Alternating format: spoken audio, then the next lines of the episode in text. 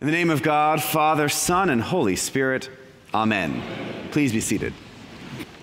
Today we celebrate Jesus' baptism. This Sunday always follows Epiphany at the very beginning of our calendar year because this is the moment when Jesus' ministry, his public ministry, really begins. This moment where Jesus comes in front of the people and claims what he knows is his. Now, this baptism moment is one that we likely know in our minds, a story that we have heard before, and it appears in all four Gospels. But there's a problem here. Because if we think about it, the problem is simply why is Jesus needing to be baptized? Why does this baptism even happen? Now, if we think about it, the baptism is typically a cleansing of sin, right? A being reborn, remade. But if Jesus is the Son of God, if Jesus is sinless, then why does Jesus need to be baptized? Now, this problem in Scripture is one that I think all the gospel writers struggled with because they all try and work their way around this issue when they tell this story. We saw that much in Matthew here, where Jesus approaches the river. John's been there baptizing people. And what does John say? Wait a minute. I'm not supposed to baptize you. You're supposed to baptize me. And Jesus says, Let this be done this way to fulfill all righteousness. Okay. Jesus, in this moment, wants to participate in this baptism. And so John says, okay. And Jesus is baptized, and then what happens? The sky opens up and the Spirit descends on him. I see like rays of light coming through the clouds, and everyone must have seen it. And everyone must have seen it because all the gospel writers include this moment in their story. Now, there's a problem in Scripture when Jesus perhaps needs to be baptized, but there's also a problem in real life. A problem actually today for us when it comes to baptism, too. What really is baptism to us? How important is baptism to us? Maybe put another way, why does baptism actually kind of mean so little to us? Now, I say that knowing that we've got some guests here about to baptize children because we do do that, right? We gather together and people come from out of town and we have this baptism moment. But beyond that, what then does baptism really mean to us? If I were to ask you your birthday, you'd remember. If I were to ask you the birthday of your siblings, your parents, your children, you'd probably remember all of that. Do you know when the date of your baptism was? There's likely one person in this room who remembers, but I did not remember mine. Baptism for us is one of those moments where we seem to kind of check a box, but doesn't necessarily continue to impact our lives in a meaningful and significant way.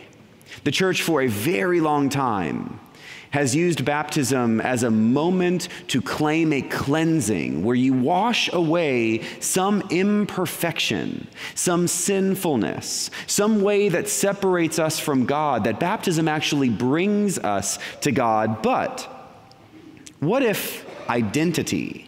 Is what we gain in baptism. What if, in the moment of our baptism, we claim who God made us to be?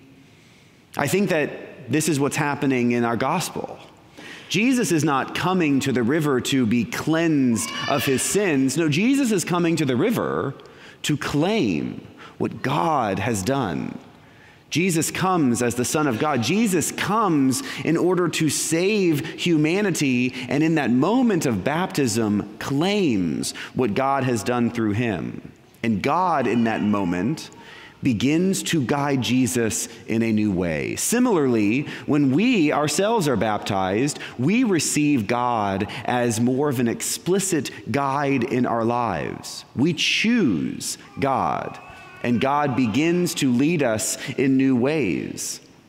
Now, most of us know if we were to make some big life decision, as we all have, We don't typically make that decision on our own, right? We talk to people about it. We talk to our friends, we talk to our family members, we may even talk to strangers if we can't find anyone who listen to us.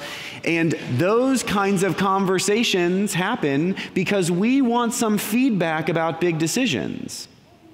In a similar way, God becomes a person that we can talk to, pray to, and help guide us as we make those big decisions in our lives as well. So, all of that being said, I wonder how baptism affects why we come here today. We are here today, some of us, in order to see someone baptized, to pray with people who are being baptized. Others of us, perhaps out of a good habit, this is just what we do on Sundays. But perhaps some of us show up today with a bit of hope hope that our lives could be a little different. Coming together and praying together will help us be a bit better than when we walk through these doors. Perhaps some of us come here feeling a bit lonely, that in our lives we feel separated from too many people too often. And this is one of those moments when we know we will be accepted, where we know we will find love, where we know we will not be alone. But perhaps there is something much more to this church thing, to this Christian life, this discipleship of Jesus that we begin at our baptism. Perhaps we can think of baptism as something like being back in middle school being picked for a team, right? We've all had that sense of feeling where we are waiting to be picked by whoever is the captain of the team. When we begin that process of being picked, we hope that we're going to be picked before long, right? Because no one wants to be picked last.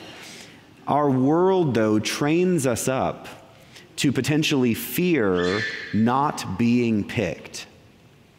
Yet today we come here and we know that we have already been chosen. We have already been chosen by God, and it is in our baptism when we choose God back. We choose God back in baptism. That is the moment when we respond to the love that God has already put in our lives. When we accept that God created us for a purpose, loves us no matter who we are and what we have done, and hopes, hopes that we will become instruments of that sacred work in the world. When Jesus is baptized, he claims God's approval and love and purpose. For him, baptism is that starting point. And baptism can be a starting point for us as well.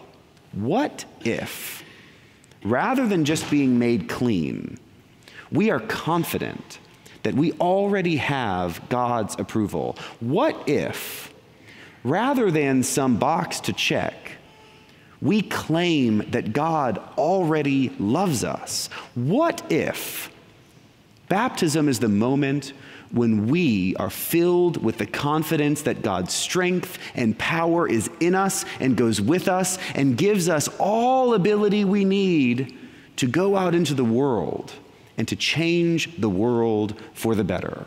What if baptism is that starting place where we become fully who God made us to be?